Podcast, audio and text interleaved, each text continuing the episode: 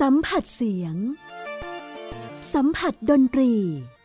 ให้คุณได้สุนทรีกับ Gen C and Classical Music ชีวิตนักดนตรีในยุคโควิด -19 รับฟังเรื่องราวการปรับตัวของพวกเขายามไม่มีคอนเสิร์ตให้แสดง ใน Gen C and Classical Music กับมุกนัฐถาคุณขจร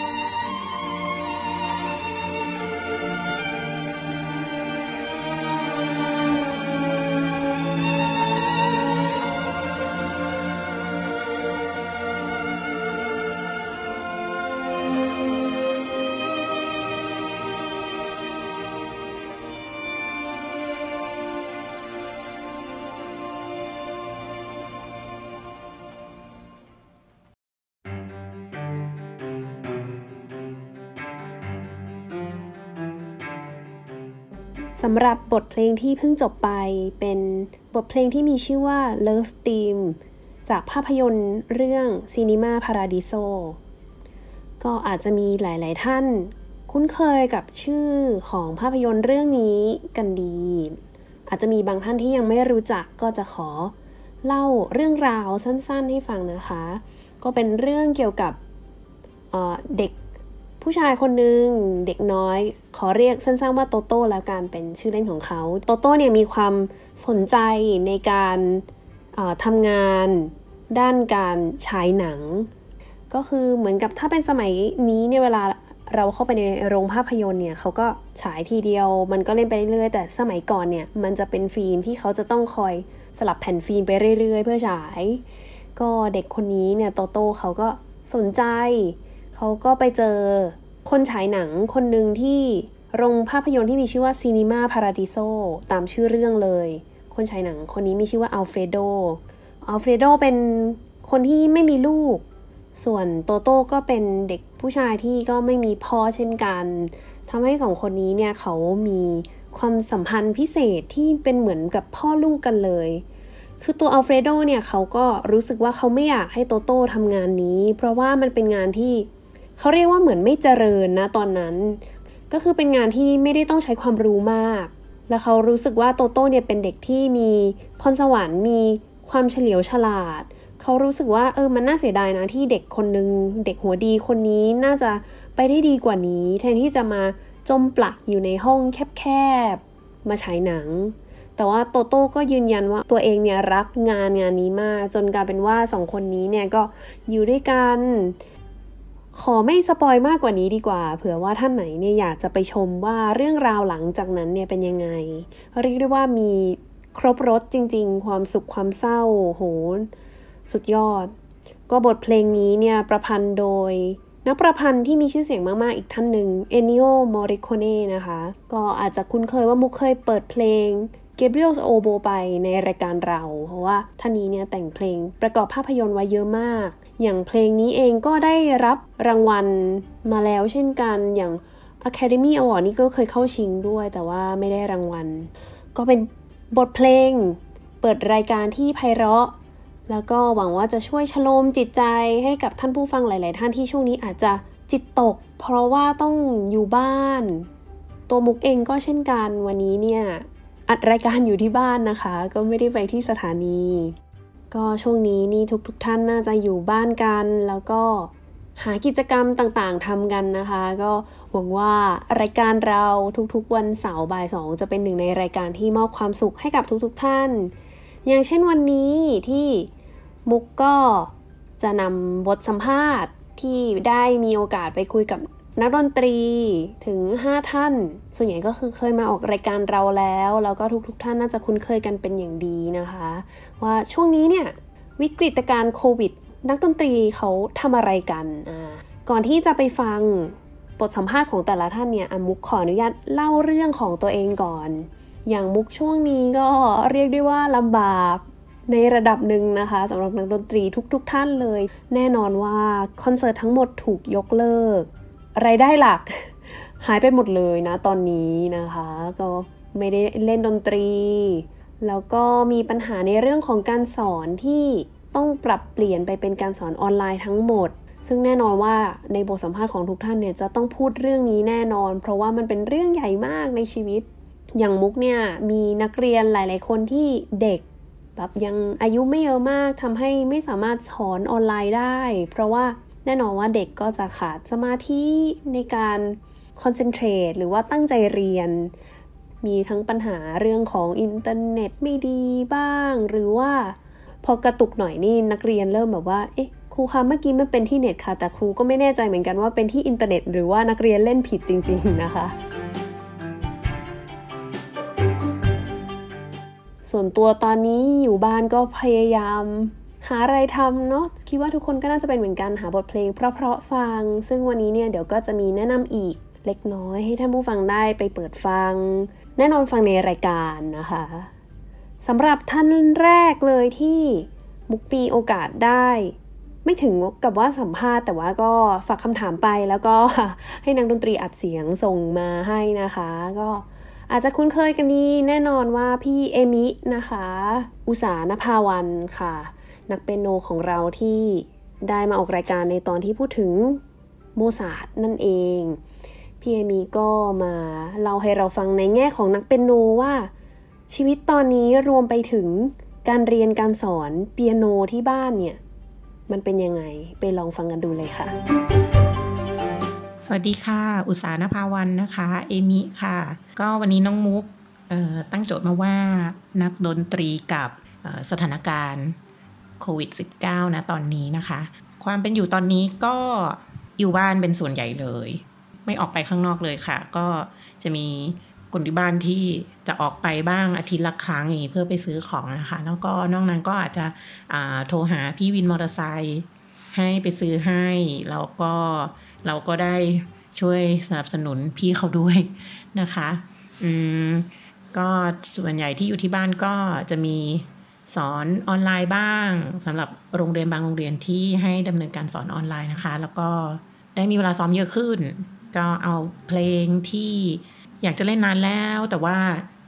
ยังไม่ได้เล่นสักทีก็เอามาลองดูหน่อย หรือว่าแบบฝึกหัดต่างๆที่เราเคยอยากจะซ้อมอย่างจริงจัง แล้วเราก็ไม่ค่อยมีเวลาได้ซ้อมเราก็เลยตอนนี้ถือโอกาสใช้เวลาให้เป็นประโยชน์นะคะ หนังสือที่ซื้อไว้ นานแล้วแล้วก็ตั้งกองกองไว้ จากงานต่างๆ งานหนังสือบ้างหรือว่าซื้อเก็บเอาไว้เองแล้วก็ยังไม่ได้อ่านตอนนี้ก็ได้เวลามาอ่านแล้ว ก็มาวางไว้นะนอกจากก็นอกจากซ้อมเป็นโนก็อ่านหนังสือดูหนังบ้างแล้วก็ปัญหาด้านการยกเลิกงานเนี่ยอันก็คือในสำหรับส่วนตัวเนี่ยก็มีอยู่บ้างแต่ว่าคือก็ไม่ใช่ว่ายกเลิกไปเลยแต่ว่าตอนนี้คืออยู่ใน รูปแบบของการว่าเลื่อนไปมากกว่าค่ะ แต่ว่ายังเลื่อนไปไม่มีกำหนดคืออย่างพวกงานคอนเสิร์ตจบการศึกษาของน้องๆ ปริญญาโทปริญญาเอกอย่างเงี้ยนะคะ ก็คือเขาก็จะต้องเลื่อนออกไปก่อน ให้สถานการณ์ดีขึ้นก่อน ทางด้านการสอนออนไลน์เนี่ยปัญหาด้านการสอนก็มีปัญหาแบบ อย่าเรียกว่าเป็นปัญหาอย่าค่ะ เรียกว่าเป็นอะไรนะเป็นความท้าทายใหม่ ๆ คือทั้งทั้งครูแล้วก็ทั้งนักเรียนนะคะ ซึ่งเพราะว่าเวลาเราอยู่คนละที่ใช่ไหมคะ มองเห็นก็แค่ในจอแล้วเราก็ไม่ได้แบบมีการที่จะแบบว่า แก้เขาได้เลยโดยตรงว่าตรงนี้อะครูต้องการแบบนั้นแบบนี้นะ หรือว่ามีอะไรก็เขียนก็จดให้เขาอะไรอย่างเงี้ยคือตอนนี้ไม่ได้แล้วตอนนี้คือต้องตั้งใจฟังครูมากขึ้นนะคะ เขาต้องอเรียนรู้ที่จะจดบันทึกหรืออสังเกตอะไรต่างๆ ด้วยตัวเองเนี่ยมากขึ้น เพราะว่าครูไม่ได้ช่วยเขาอยู่ข้างๆแล้ว แล้วก็เวลาซ้อมก็ต้องซ้อมอย่างตั้งใจ แล้วก็เวลาเรียนต้องฟังครูอย่างตั้งใจมากขึ้น แล้วเราเองก็ต้อง ใจเย็นในการสอนกับเขามากๆบางทีอาจจะต้องพูดช้าลงบางทีก็เป็นคนพูดติดพูดเร็ว ก็อธิบายเลยเร็วตรงนี้ก็ต้องช้าลงเยอะแล้วก็ต้องใจเย็นในการอธิบายบางทีอาจจะพูดอธิบายเขาอย่างหนึ่งแต่เขาอาจจะยังไม่เข้าใจ อาจจะต้องเปลี่ยนวิธีการอธิบายหรือว่าในการยกตัวอย่างท่านเล่นให้เขาฟังอะยังไม่ชัดอาจจะต้องเล่นหลาย ๆ ครั้งหรืออะไรอย่างเงี้ยค่ะ ก็ต้องใจเย็นและอดทนกันทั้ง ทั้งนักเรียนและทั้งคุณครูนะคะ นอกนั้นก็ได้อะไรจากการอยู่บ้านมาก ๆ ก็อย่างที่พูดไปแล้วมีเวลามากขึ้น แล้วก็ติดตามข่าวสารเยอะขึ้นนะคะ แต่บางวันก็ติดตามข่าวสารมากๆก็เครียดเหมือนกัน ก็พยายามไม่เครียดแล้วก็ก็พยายามหวังว่าหวังว่านักวิทยาศาสตร์ และนักวิชาการทางการแพทย์หรือคุณหมอก็นะเราก็ เชียร์และให้กำลังใจอยู่ว่าให้ทำงานได้อย่างปลอดภัย แล้วก็ให้ได้ค้นพบวัคซีนหรือตัวยาที่จะมาช่วยผู้ป่วยแล้วก็ช่วยมีวัคซีนที่ป้องกันไม่ให้เราติดไวรัสนี้ได้โดยเร็วนะคะ แต่จริงๆมันก็คงต้องใช้เวลานานแหละเพราะฉะนั้นก็ก็อยากจะฝากบอกทุกคนว่าคือตอนนี้มันเป็นช่วงเวลาที่ที่ลำบากหน่อย นะคะทุกคนได้รับผลกระทบหมดนะคะมากหรือน้อยเนี่ยต่างกันไป แต่ว่าก็ขอให้ทุกคนอดทน แล้วก็บางวันถ้าเครียดมากก็ไม่ต้องดูข่าวเยอะก็ได้ หันกลับมาปลูกต้นไม้ทำขนมบ้างหรือว่านั่งเล่นเพลงที่ชอบก็ได้ ไม่ต้องเล่นเพลงที่เครียดฟังเพลงอะไรใหม่ ๆนะคะก็หันเหออกไปบ้างแล้วก็พยายามนอกจากรักษาสุขภาพ กายให้ดีแล้วก็ต้องรักษาสุขภาพใจของตัวเองด้วยนะคะ เป็นกำลังใจให้ทุกคนเลยนะคะ ก็เป็นในแง่มุมของการสอนเปียโน แล้วก็กิจกรรมน่ารักน่ารักของพี่เอวีนะคะ น่ารักมากเลย ท่านต่อไปอ่ามีคนพี่แล้วต้องมีคนน้อง พี่มิกะนะคะรพีนภาวัน คนน้องที่ เขาไม่ได้อยู่บ้านเดียวกันนะคะ อาจจะแบบทำไมแบบสัมภาษณ์แยกกัน ก็พี่มิกาที่มาพูดคุยในเรื่องของบาร์กเมื่อไม่กี่สัปดาห์ก่อน นักไวโอลินของพวกเราก็วันนี้ก็จะมาเล่าเรื่องราวของตัวเองบ้างว่าเป็นยังไงค่ะ สวัสดีค่ะระพีค่ะ ก็วันนี้ก็จะมาเล่าถึงชีวิตนักดนตรีในช่วงโควิด -19 นะคะ ว่าเป็นยังไงกันบ้าง ก่อนอื่นเลยด้วยความเป็นนักดนตรี สิ่งที่หายไปคือการแสดงคอนเสิร์ตทั้งหมด เพราะว่าโดนยกเลิกหมดเลย เย่นอกจากนั้นก็คือด้านการสอนนะคะ ก็การสอนก็ยังมีสอนออนไลน์อยู่บ้าง แต่ว่าก็น้อยลงเยอะ เพราะว่าไม่ใช่นักเรียนทุกคนที่อยากจะเรียนออนไลน์ แล้วก็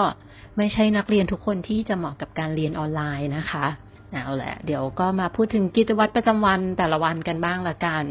นอนดึกตื่นสายค่ะ ก็ความจริงก็ไม่ค่อยดีนะ แต่ว่าเราก็นอนเพียงพอนะคะ ข้อดีคือทำให้เราสามารถข้ามมื้อเช้าไปด้วยเลย ตื่นมาก็สายแล้ว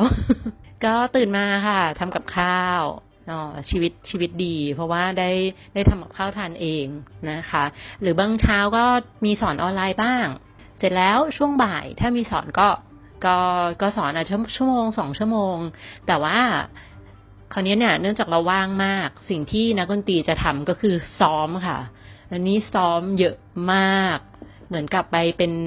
เด็กมหาลัยช่วงปิดเทอมอะค่ะ ไม่มีอะไรทำเราก็ต้องซ้อมนะคะ ซึ่งดีมาก ๆเลย เพราะว่าความจริงพอเล่นดนตรีเป็นอาชีพเนี่ย ถึงจุดหนึ่งจะไม่มีเวลาซ้อมเลยที่อยากจะซ้อม เพราะว่าด้วยแค่เพลงวงด้วยอะไรด้วยเราก็เราก็เวลาซ้อมเราก็หมดแล้ว นะคะ เราก็ต้องซ้อมอะไรที่เราได้รับมอบหมายก่อน แต่คราวนี้เนื่องจากเวลาซ้อมมีเยอะมาก และงานการแสดงโดนแคนเซิลหมดเลย เราก็เลยได้ซ้อมอะไรที่เราอยากซ้อม มีเทคนิคอะไรที่เราควรจะซ้อมเพื่อให้มันพัฒนาหรือว่า เพลงที่เราอยากจะจะหัดมานานแล้วอะไรอย่างเงี้ยค่ะ ก็ได้เวลาที่จะกลับมาซ้อมอะไรพวกนั้นก็ ได้วางแผนการซ้อมแบบดีๆ เลยว่า เดี๋ยวชั่วโมงนี้เราจะเริ่มด้วยแบบฝึกหัดอันนี้ก่อนนะ เสร็จแล้ว เดี๋ยวเราจะซ้อมเพลงนี้ครึ่งหนึ่งนะวันนี้อาจจะซ้อมความเร็วเท่านี้เดี๋ยวพรุ่งนี้เราจะเพิ่มความเร็ว เสร็จแล้วเดี๋ยวจะหัดท่อนนี้ก่อนอะไรเงี้ยค่ะ สนุกมากเลยการวางแผนการซ้อม พอเวลาเยอะแยะมากมาย โดยไม่มีเดทไลน์ถ้าเป็นมหาลัยเนี่ย เราก็เราก็จะมีความโลกด้วยเพราะเราต้องเรียนทุกอาทิตย์ใช่ไหมคะหรือแบบเฮ้ยเดี๋ยวสิ้นเทอมต้องสอบแล้วจะมีความโลกอยู่ แต่คราวนี้มันมันไม่มี เราก็จะสามารถซ้อมอย่างไรกังวลไปได้เรื่อยๆนะคะ ความจริงอาจจะไม่ดีก็ได้เนาะเราจะไม่รู้สึกกดดันนะก็พอซ้อมเสร็จแล้วเนี่ย ช่วงเย็นก็ออกกำลังกายค่ะ นี่เป็นสิ่งที่สำคัญมาก ๆ เลยสำหรับการโดนกักตัวอยู่แต่ในบ้าน เพราะว่าเราจะเคลื่อนไหวน้อยมากนะคะ เพราะฉะนั้นถ้าเกิดว่าเรายืนเฉย ๆ หรือนั่งเฉย ๆ ทั้งวันเนี่ย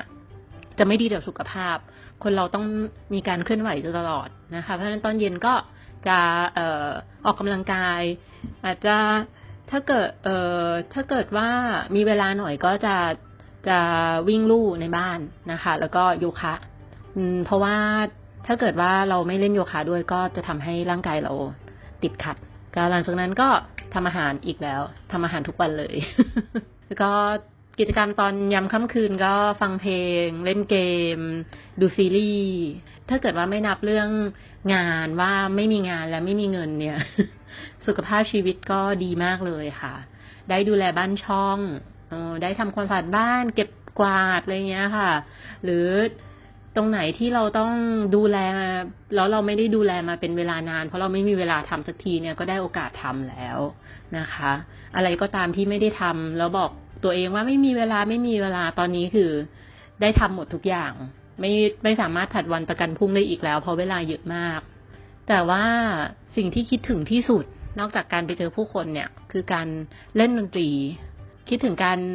เล่นดนตรีกับเพื่อนๆได้เจอเพื่อนๆซ้อมด้วยกันอะไรอย่างเงี้ยค่ะ เล่นคอนเสิร์ตคิดถึงมาก นะคะ ก็อยากให้ช่วงนี้ผ่านไปเร็วๆเราจะได้กลับมาทำงานหาเงิน เอ้ยไม่ กลับมาเล่นดนตรีกับเพื่อนๆนะคะ แล้วก็หวังว่าทุกคนจะผ่านพ้นช่วงนี้ไปได้อย่างดีทั้งสุขภาพกายและสุขภาพใจนะคะ แล้วก็ขอให้ทุกคนสู้ๆนะคะ ก่อนที่เราจะไปฟังบทสัมภาษณ์กันต่ออมาฟังบทเพลงอีก สักหนึ่งบทเพลงก่อนแล้วกันนะคะพอบทเพลงนี้เป็นบทเพลงที่อยากจะใช้คำว่าช่วยปลุกใจให้ทุกคนมีแรงฮึดสู้ กับช่วงเวลาโหดร้ายอันนี้นะคะ ก็เป็นเชลโลคอนแชร์โตเป็นบทเพลงบรรเลงเดี่ยวเชลโลกับวงออเคสตราของนักประพันธ์อังกฤษ ชาวอังกฤษที่มีชื่อว่าเอ็ดเวิร์ดเอลการ์ถ้าเกิดว่า ใครที่เป็นแฟนๆเพลงเชลโลเนี่ยอาจจะรู้จักเพลงนี้อยู่แล้ว เรียกได้ว่าเป็นเพลงชาติเพลงสรรเสริญประจำเครื่องนี้เลยก็ว่าได้นะคะ ซึ่งเอลกาเนี่ยเขาแต่งเพลงนี้ขึ้นมาในช่วงหลังจากสงครามโลกครั้งที่หนึ่งค่ะ คือส่วนตัวมุกเป็นคนที่ฟังแล้วรู้สึกว่าเพลงนี้นี่มันแบบเข้าลึกไปถึงอารมณ์ ข้างในแบบจิตใจมาก ๆเลยมันแบบว่า เชลโลแสดงทุกอย่างออกมาค่ะ ตั้งแต่ท่อนที่ 1 จนถึงท่อนสุดท้าย แม้ว่าโอเค เดี๋ยวเราจะได้ฟังท่อนที่ 1 กันนะคะ แล้วก็อีกความน่าสนใจของเพลงนี้เนี่ย คือการที่ตอนแรกสุดเลยในเพลงนี้ไม่ได้ดังมากค่ะ แต่เพลงนี้เพิ่งจะมาดังเมื่อประมาณปี 1960 อะไรประมาณนี้ที่มีนักเชลโลท่านหนึ่งที่มีชื่อว่าแจ็คลีนดูเพลเป็นหญิงสาวท่านหนึ่งนะคะ ที่มีชื่อเสียงมาก ก็นำบทเพลงนี้เนี่ยมาเล่นแล้วก็อัดเสียง ซึ่งประวัติของแจ็คคลีนดูเพลเนี่ยก็น่าสนใจเช่นกัน เพราะว่าเธอเนี่ยแน่นอนเธอเป็นนักเชลโลที่มีชื่อเสียงมาก ตั้งแต่ยังอายุน้อยๆเลย แต่ว่าเธอมีโอกาสได้เล่นเชลโลอย่างเต็มที่เนี่ยจนถึงแค่อายุ 20 กว่าๆเองค่ะ จนอายุ 28 เธอก็ต้องหยุดแสดงไปเพราะว่าเธอมีโรคประจำตัวนะคะ ที่มีชื่อโรคว่า โรค MS อันนี้คือมุกไปพยายามหามาว่ามันเป็นโรคอะไรนะคะ โรคปลอกประสาทเสื่อมแข็งค่ะ ก็คือจะเป็นปัญหาสุขภาพที่เกิดขึ้นกับสมองและไขสันหลัง แล้วก็เส้นประสาทตา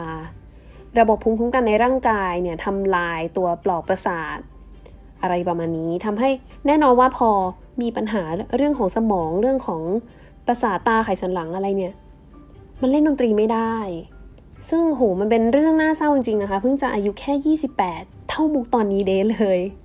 คิดไม่ออกเหมือนกันว่าถ้าตอนนี้เนี่ยมุกมีโรคร้ายขึ้นมาแล้วไม่สามารถเป่าโอโบได้นี่มุกจะอยู่ยังไงเนาะแต่ว่าแจ็คคลีนดูเพลเนี่ยเขาไม่ยอมแพ้เลยค่ะ เขาก็ยังพยายามฝืนตัวเองกลับมาเพื่อให้เล่นดนตรี เล่นเชลโลให้ได้ แม้ว่าจะต้องทรมานตัวเองแค่ไหน ช่วงท้ายๆของชีวิตเธอเนี่ยก็คือโหเธอฝืนมากจน มีทัวร์ที่อเมริกาเธอก็ต้องแคนเซิลเลย ก็เป็นเขาเรียกว่าเหมือนกับแรงปลุกใจจูงใจให้เราลุกขึ้นมาสู้เหมือนกับเธอทำในสิ่งที่รักนะคะ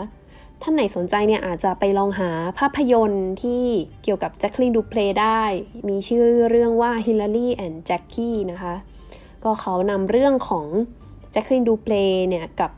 ครอบครัวของเธอเนี่ยมาเล่า ใช้เรื่องราวส่วนหนึ่งของเธอมา แล้วก็มีการแต่งเติมเพิ่มไปด้วยนะคะ ก็เดี๋ยวลองรับฟังบทเพลง เพลงนี้ได้เลยเอลการ์เชลโลคอนแชร์โตซึ่งบรรเลงโดยแจ็คลีนดูเปรค่ะ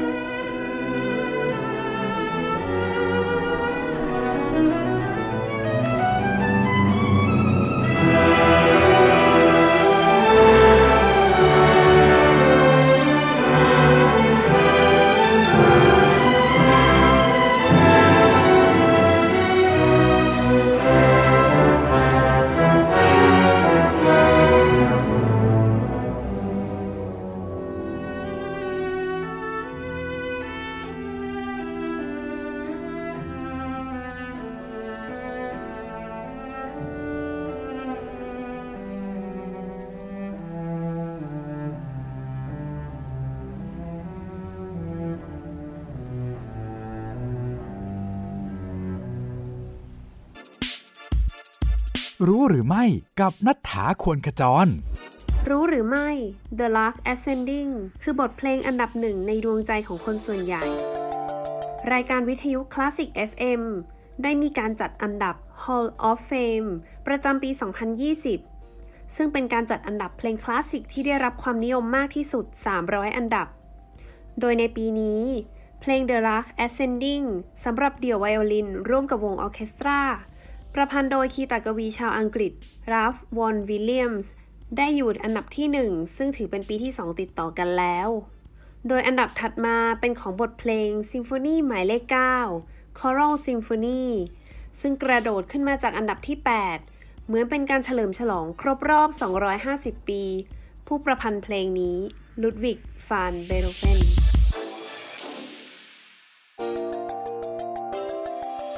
Gen Z and Classical Music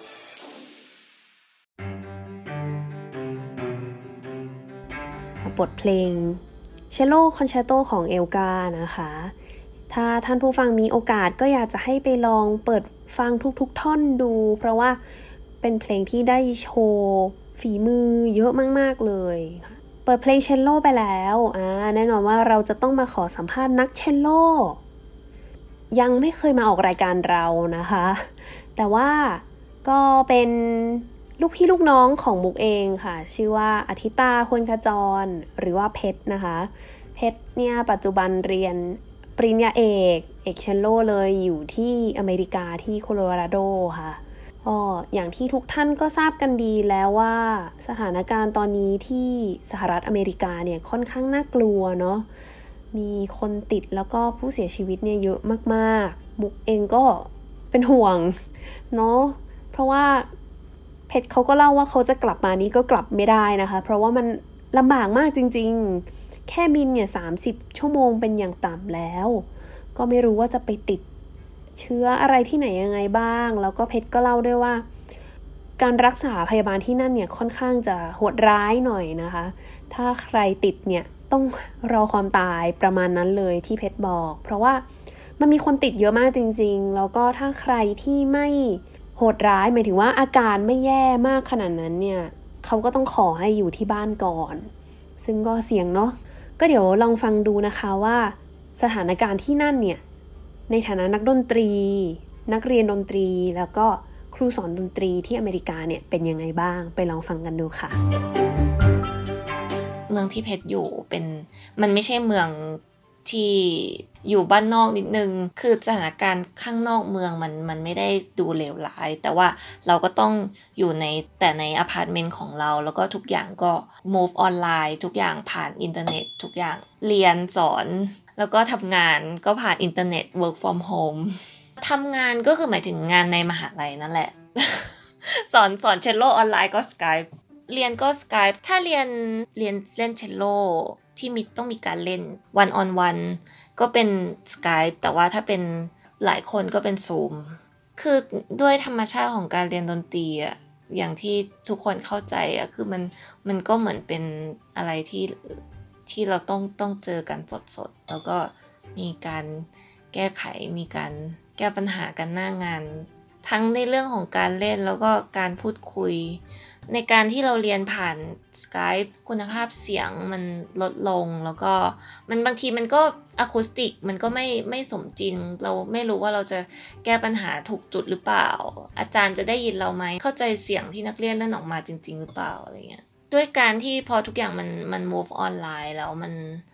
มันทำให้หนึ่งคือการเล่นวงรวมวง การรวมวง การเล่น chamber music การเล่นออเคสตรามันมันเป็นไปไม่ได้เลยที่ที่จะรวมวง แต่ถ้าเป็นแจ๊สมันยังก็เห็นเคยเคยมีเพื่อนแจ๊สที่ที่เขาบอกว่าก็ให้ทุกคนอัด track ของตัวเองแล้วก็เราก็ส่งมา sync กันอะแต่ว่าแต่สำหรับดนตรีคลาสสิกมันเป็นไปไม่ได้อะที่ที่เราจะทำแบบนั้น นั่นก็คือเป็นดนตรีแบบไง แต่ว่าการเล่น chamber music แบบที่แบบเราจะต้องสื่อสารกันระหว่างนักดนตรีในกลุ่มอะมันเป็นไปไม่ได้ที่เราจะทำผ่าน video call อะแล้วมันก็ไม่ค่อย productive คือการที่เราอยู่แต่ในอพาร์ตเมนต์อยู่แต่ในที่พักของเรา มันทำให้เราไม่ค่อยสร้างสรรค์อะในแง่ของการเล่นการซ้อม มันก็เลยเป็นอุปสรรคต่อการเรียนดนตรีนะสำหรับการเรียนการสอนที่มันเป็นแบบ lecture class ใหญ่ๆ อะไรที่มันดีลแค่ข้อมูลอะมันมันดูมีอุปสรรคน้อยกว่าการเรียนดนตรีอะอยู่แล้วอะเพราะว่าเราต้องการ space เราต้องการ เราต้องการเวลาแล้วเราก็ต้องการแบบการที่เราเจอหน้ากันแล้วเราก็เออมี interaction ต่อกันอะไรเงี้ยแต่แต่ก็คือเราก็ได้เรียนรู้การเรียนดนตรีในอีกมุมหนึ่งนะเพราะมันเป็นอย่างนี้ปุ๊บทุกอย่างมัน record แล้วก็สิ่งที่เราทำเพิ่มขึ้นในระหว่างที่เราเรียนออนไลน์คือการที่เราส่ง recording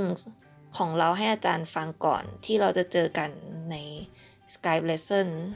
มันทำให้เราแบบได้ยินที่ตัวเองเล่นก่อนนะแล้วมันมันก็ใช้เวลาที่เราจะ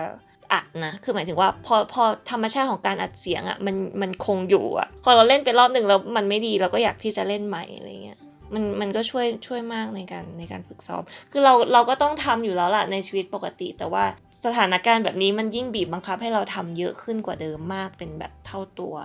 แต่ว่ามันมันมันก็มันก็ยากอยู่ดี เพราะว่ามันมัน อย่างที่บอกคือทุกอย่างนี้เกิดขึ้นในอพาร์ตเมนต์ในที่พักของเราอะ่ะ มันยากมากที่มันจะรู้สึกสร้างสรรค์แล้วก็ productive อะเรื่องตลกก็คือการตั้งกล้อง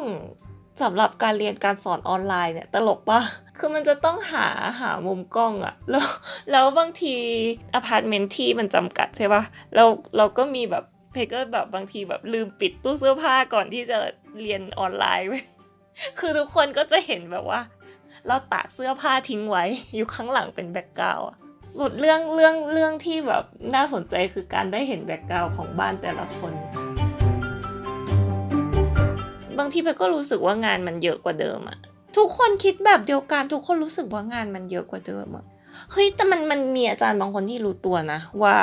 พอมันออนไลน์แล้วอาจารย์จะเผลอสั่งงานเยอะขึ้นอะไรเงี้ยก็จะพยายามไม่สั่งเยอะ แต่มันก็ส่วนมากมันก็สั่งงานเยอะขึ้นนะตอนแรกเราก็มีความรู้สึกว่าเอ๊ะเราต้องสั่งงานเด็กเยอะขึ้นหรือเปล่าอะไรเงี้ยแต่ก็แบบสุดท้ายเราก็แบบรู้ตัวว่า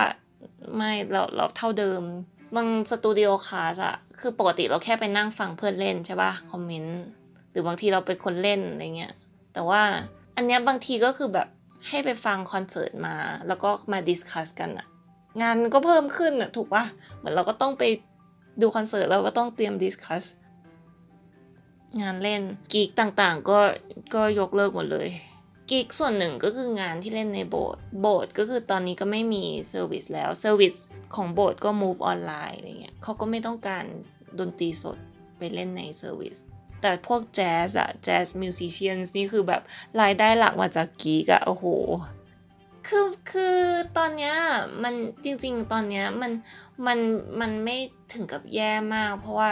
เขายังจ่ายเงินเดือน TA เหมือนเดิม แต่ว่าหลังพวกงานนอกก็ไม่ไม่ได้ใช่ปะแต่คือถ้าสมมติว่าสถานการณ์เนี้ยเกิดขึ้นในปีที่แบบปีที่สี่ซึ่งเป็นปีที่ไม่มีเงินเดือน TA แล้วคือเงินทุกอย่างจะมาจากข้างนอกอะไรเงี้ยถ้าถ้าเรามีงานอะอันนั้นน่ะแบบ ตายแน่นอนอะซวยแน่นอนอะถ้าถ้าเป็นอย่างนั้นในเวลานั้นก็ต้องกลับไทย เพราะไม่มีตังค์อยู่ แต่ที่มันลำบากใจคือมันไม่รู้ว่า มันจะไปถึงเมื่อไหร่ไงแล้วมันไม่รู้มันจะกลับมาเปิดเทอมตอนตอนปีการศึกษาถัดไปตรงเวลาหรือเปล่าอะไรเงี้ยถ้ามันเปิดช้ากว่าปกติแบบไม่มีกำหนดอะไรเงี้ยเพชรว่าเพชรก็คงต้องกลับไทยก่อนค่ะเป็น ความรู้สึกแล้วก็เหตุการณ์ที่เกิดขึ้นในตอนนี้ที่สหรัฐอเมริกานะคะสำหรับนักดนตรีที่ยังต้องเผชิญกับวิกฤตการณ์ครั้งนี้ต่อไป แล้วก็ไม่รู้ว่าจะต้องเป็นอย่างนี้ไปอีกนานแค่ไหน ก็ขอเป็นกำลังใจให้กับเพชรด้วยนะคะ ท่านต่อไปอ่าเชลโลอีกท่านหนึ่งค่ะ ขวัญใจของรายการเลย อาจารย์ออฟอภิชัยเลี่ยมทอง อาจารย์ใช้เวลาว่างอย่างมีประโยชน์มาก ๆ เลย เห็นอาจารย์อัด คลิปตัวเองเล่นเชลโลแบบเล่นคนเดียวหลาย ๆ แนวค่ะ แล้วก็ทำคลิปวิดีโอออกมาเหมือนกับเล่นคนเดียวแต่เล่นเป็นวง เดี๋ยวต้องลองฟังว่าอาจารย์ออฟเนี่ยเขาเป็นยังไงช่วงนี้ทำอะไรอยู่ แล้วก็ไอเดียในการสร้างสรรค์ผลงานที่แม้ว่าจะอยู่คนเดียว แต่ว่าก็สามารถสร้างดนตรีออกมาให้เราฟังกันได้เนี่ย เป็นยังไงไปลองฟังกันค่ะ นี่ครูออฟนะครับ อภิชัยเลี่ยมทองครับในฐานะนักดนตรีคนหนึ่งบังเอิญเนี่ยผมเนี่ยในสมัยก่อนนะ อาจจะเป็นคนที่เราเรียกว่า extrovert นะครับคือชอบเข้าสังคม คุยกับคนอื่น ชอบอยู่กับคนอื่นเยอะๆแต่พออายุเยอะๆมากขึ้นแล้วเนี่ยบังเอิญว่ากลายเป็นคนที่ชอบใช้ความคิดแล้วก็อยู่กับตัวเอง ฉะนั้นในช่วงนี้ก็เลยกลายเป็น introverts โดยสมบูรณ์แบบ เลยไม่ค่อยมีปัญหาเท่าไหร่เกี่ยวกับการ อยู่ social distancing หรือว่า physical distancing กับคนอื่น ในฐานะนักดนตรีแล้วเนี่ยอุปสรรคใหญ่ที่เราเป็นอยู่ในช่วงนี้แทบทุกคนเลย ก็คือทุกคนแหละ ก็คือโดนยกเลิกงานเนาะงานอะไรส่วนมากก็จะส่วนมากก็จะเป็นเรื่องของงานการบรรเลงการแสดงและส่วนใหญ่ ซึ่งก็น่าเห็นใจถ้าสมมติว่านักดนตรีท่านใดแล้ว มีปัญหาเกี่ยวกับการยกเลิกงาน แล้วก็ต้องอาศัย รายได้จากการแสดงเนี่ยมันก็จะน่าเห็นใจเนาะก็ลำบากนิดหนึ่งแต่อดทนนิดหนึ่งครับ ยังไงเวลาพวกนี้มันก็ไม่ช้าก็เร็วก็คงจะผ่านไป แต่ก็น่าสงสารอยู่นะ ถ้าสมมติว่าเราไปสร้างหนี้ไว้ เช่น จะต้องมีรายจ่ายนะครับ ไปผ่อนรถไปผ่อนมือถือหรืออะไรก็แล้วแต่ผ่อนบ้านก็อาจจะมีความลำบากเล็กๆน้อยๆนะช่วงนี้นะครับอดทนหน่อยละกัน คราวนี้สำหรับผมแล้วเนี่ย เรื่องของการยกเลิกการสอน ก็ถือว่าน้อยนะครับ ก็เราปรับเปลี่ยนมาเป็นเรื่องของการสอนโดยใช้เทคโนโลยีทั้งหลายอย่างเช่น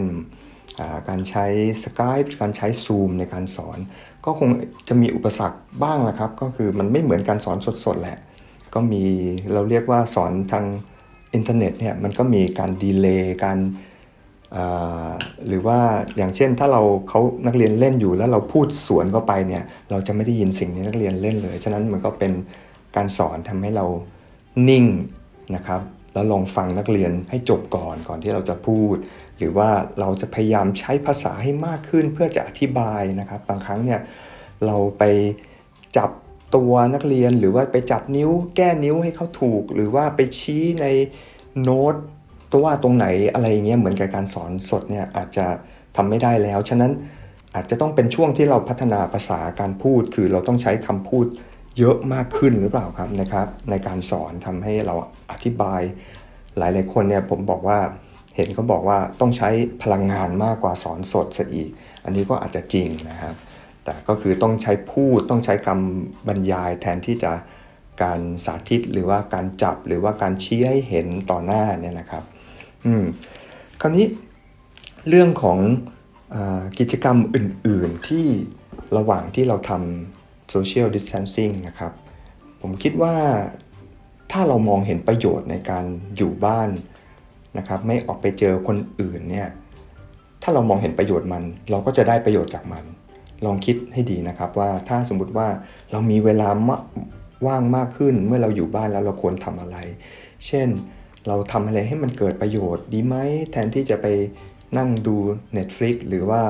ไถมือถือไปเรื่อยๆนะครับบางครั้งเราอาจจะวางแผนกับตัวเอง ซึ่งเรื่องนี้เป็นเรื่องสำคัญมากเลย เช่น พอเรามีเวลาเยอะมากขึ้นแล้วเนี่ยเราในฐานะนักดนตรีแล้ว เราควรจะรักษามาตรฐานในการเล่นของเราอย่างเช่น กลับไปซ้อมฝึกซ้อมแบบฝึกหัดที่เราเคยเรียนมาบทเพลงที่เราเคยหัด หรือว่ากลับไปยังเบสิกเบื้องต้นของการบรรเลงดนตรี เช่น การฝึกสเกลนะครับในรูปแบบต่างๆให้มากขึ้นนะครับหรือว่าบทเพลงต่างๆ ที่เราเรียนแล้ว หรือว่าเราจะเอา orchestra excerpt นะครับหรือแบบฝึกหัดที่เราจะเล่น หรือเพลงที่เราจะเล่นในอนาคตเนี่ยเอามาฝึกล่วงหน้า หรือวางแผนเช่น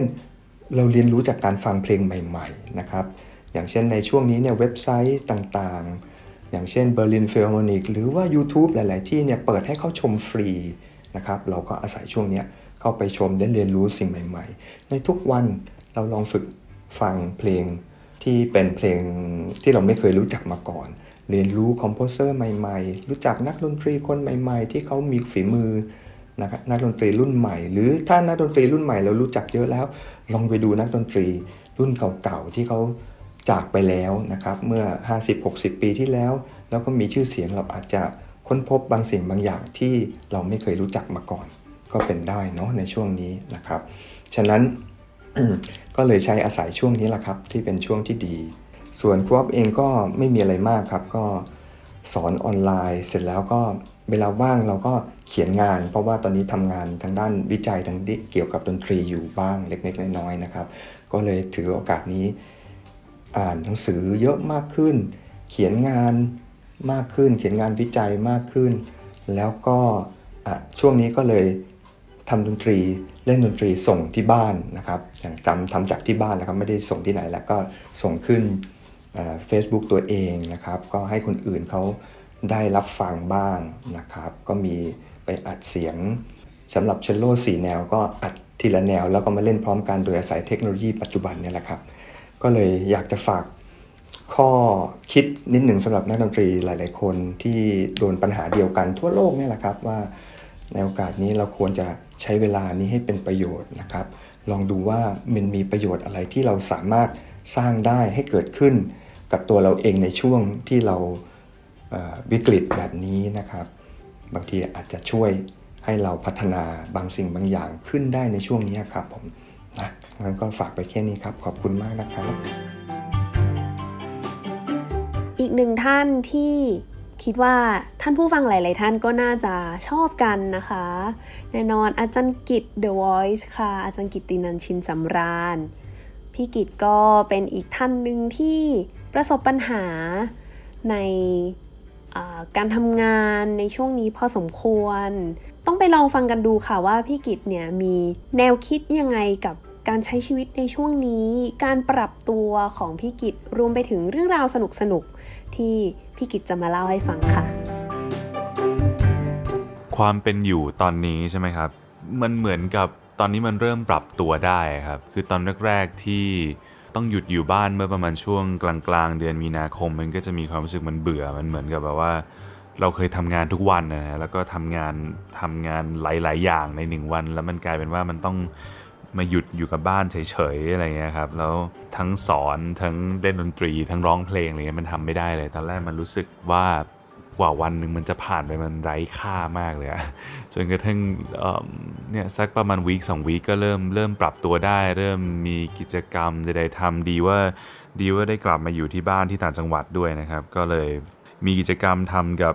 ญาติๆนะฮะก็ดูเลือกที่มันปลอดภัย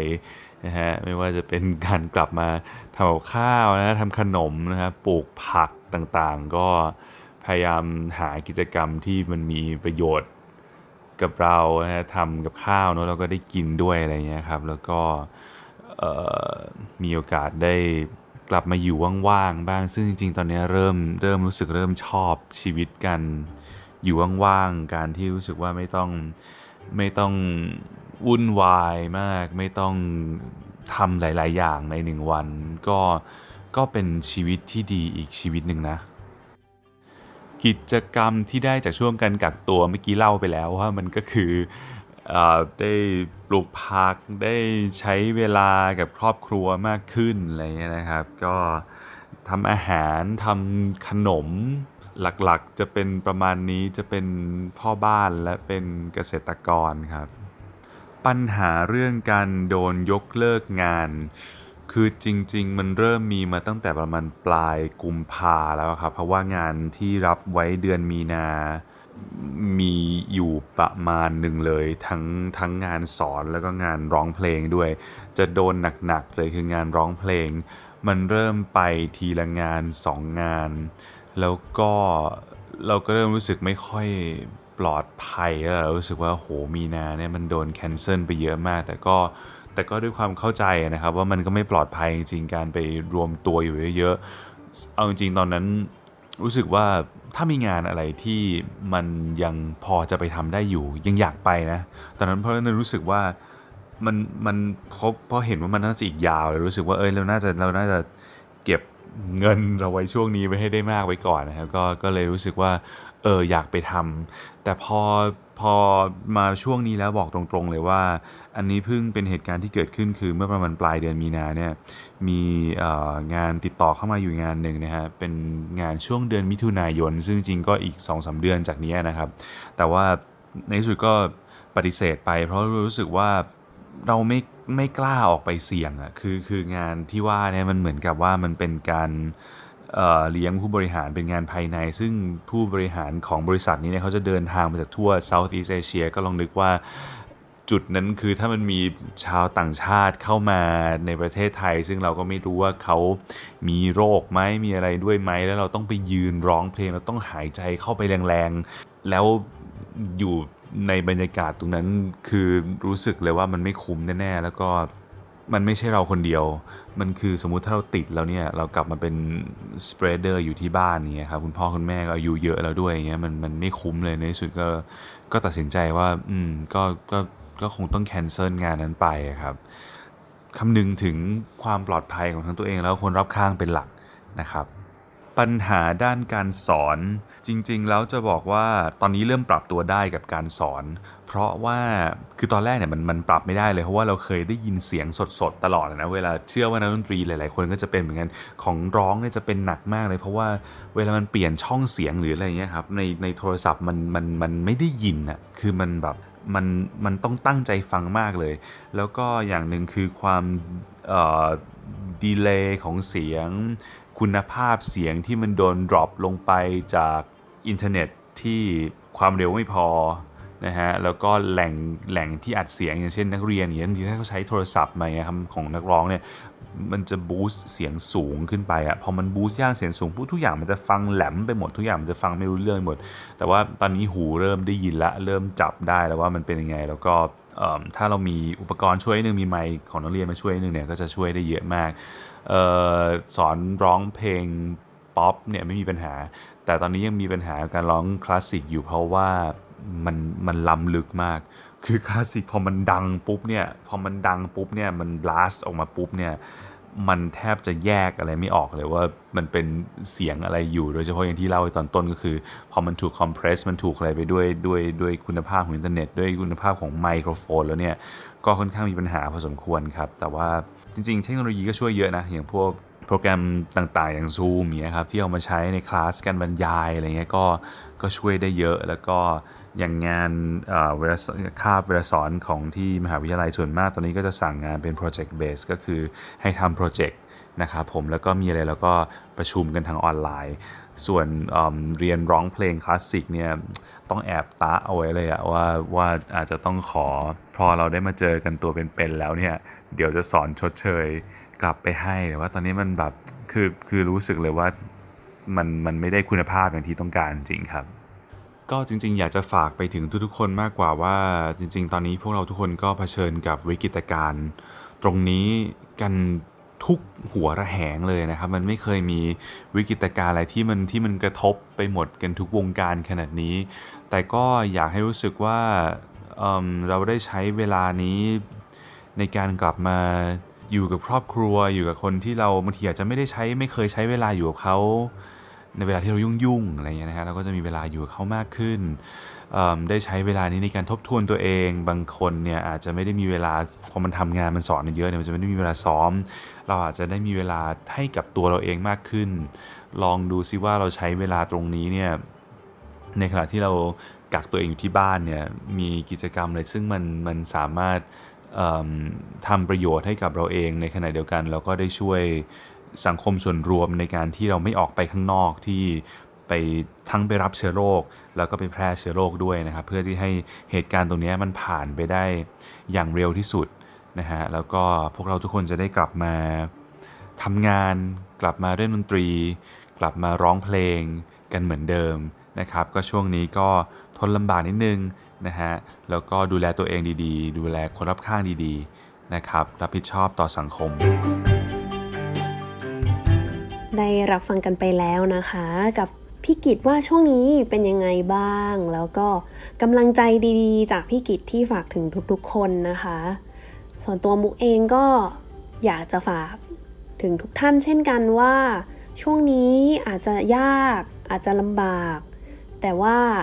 อยากให้ทุกคนเนี่ยเข้มแข็งเข้าไว้นะคะ แล้วก็ดูแลสุขภาพตัวเองให้ดีที่สุด แน่นอนอย่างน้อยเนี่ยสุขภาพเรามาก่อนนะคะ ส่วนใครที่คิดถึงเพื่อนๆ ก็ช่วงนี้อาจจะต้องใช้วิธีโซเชียลมีเดียพวกนี้นะคะ ออนไลน์ โทรศัพท์คุยกันไปก่อน อย่าเพิ่งรีบไปปาร์ตี้กันนะคะ เดี๋ยวจะไม่ค่อยปลอดภัยเท่าไหร่ ก่อนที่เราจะจากกันในวันนี้มีอีกหนึ่งบทเพลงส่งท้าย ที่มุกก็อยากจะนำมาเปิดเพื่อเป็นกำลังใจให้กับทุกท่านเช่นกันนะคะ บทเพลงจากมอริส ราเวล นักประพันธ์ชาวฝรั่งเศส ที่มีชื่อว่าลาทอมโบเดคูปรองนะคะ ก็เพลงนี้เนี่ย ช่วงนั้นราเวลเขาเพิ่งจะอายุประมาณสัก 39 เท่านั้นเอง แล้วก็เป็นช่วงสงครามโลกครั้งที่หนึ่งอีกเช่นกัน ราเวลเนี่ยเขาก็ ต้องเข้าไปอยู่ในเป็นทหารร่วมรบในสงครามที่ฝรั่งเศสเช่นกันแต่ว่าหน้าที่ของเขาเนี่ยคือเป็นคนขับรถพยาบาลนะคะ รถโรงพยาบาล ทีนี้เนี่ย เพลงลาทอมโบเดคุปรองเนี่ย ราเวลเขาก็แต่งขึ้นในปีช่วงปีประมาณ 1914 ตอนแรก ที่เขาแต่งเนี่ย แต่งเป็นสำหรับเปียโน แล้วก็มีทั้งหมด 6 ท่อน ซึ่งแต่ละท่อนเนี่ยเขาก็จะเหมือนกับว่ามอบให้กับเพื่อนคนนั้นคนนี้ที่เขา เสียไประหว่างช่วงสงคราม ตลอดทั้ง 6 ท่อน ในตอนหลังเนี่ยราเวลก็นำสี่ท่อนจาก 6 ท่อนที่เป็นเปียโนเนี่ยสี่ท่อนมาทำเป็นเวอร์ชันออเคสตรานะคะ โดยวันนี้ท่อนที่จะขอนำมาเปิดให้ฟังเนี่ยเป็นชื่อท่อนที่มีชื่อว่าริโกดองนะคะริโกดองเนี่ยมันเป็น จริงๆ มันเป็นชื่อเขาเรียกว่าการเต้นรำแบบหนึ่งละกันของในรัฐโพรวองส์ช่วงทางใต้ของฝรั่งเศส ซึ่งท่อนนี้เนี่ยราเวลเขาแต่งให้กับสองพี่น้องปีแอร์กับพาสคาลกาดินนะคะ คนที่เสียชีวิตไปตั้งแต่สงครามวันแรกเมื่อปี 1914 แต่ว่าอย่างหนึ่งเลยคือที่ต้องบอกคือบทเพลงราทโบดคุปรองเนี่ย ไม่ใช่บทเพลงที่เศร้าขนาดนั้นนึกออกปะคะว่าแบบว่าตอนแรกถ้ามุกบอกไปว่า เอ้ยไม่เป็นบทเพลงที่พูดถึงสงครามเนี่ยหลังสงครามคนก็จะนึกถึงว่าเออมันต้องเป็นเรื่องเศร้า เป็นบทเพลงที่แบบเจ็บปวด แต่ว่าราเวลเนี่ยเลือกที่จะนำเสนอบทเพลงนี้ในอีกแง่มุมหนึ่ง เป็นแง่มุมที่เหมือนกับว่ารำลึก ถึงคนคนนั้น อย่างเช่นการที่เขารำลึกถึงสองคนนี้เนี่ยมันมีทั้งท่อนที่สนุกสนาน ท่อนที่เต็มไปด้วยพลังและท่อนที่เศร้า เช่นกัน ฝากไว้เป็นบทเพลงส่งท้ายในวันนี้นะคะ ค่ะท่านผู้ฟังคะสำหรับวันนี้เวลาก็หมดลงแล้ว ดิฉันมุกนัฐาคุณกระจรขอลาไปก่อน สวัสดีค่ะ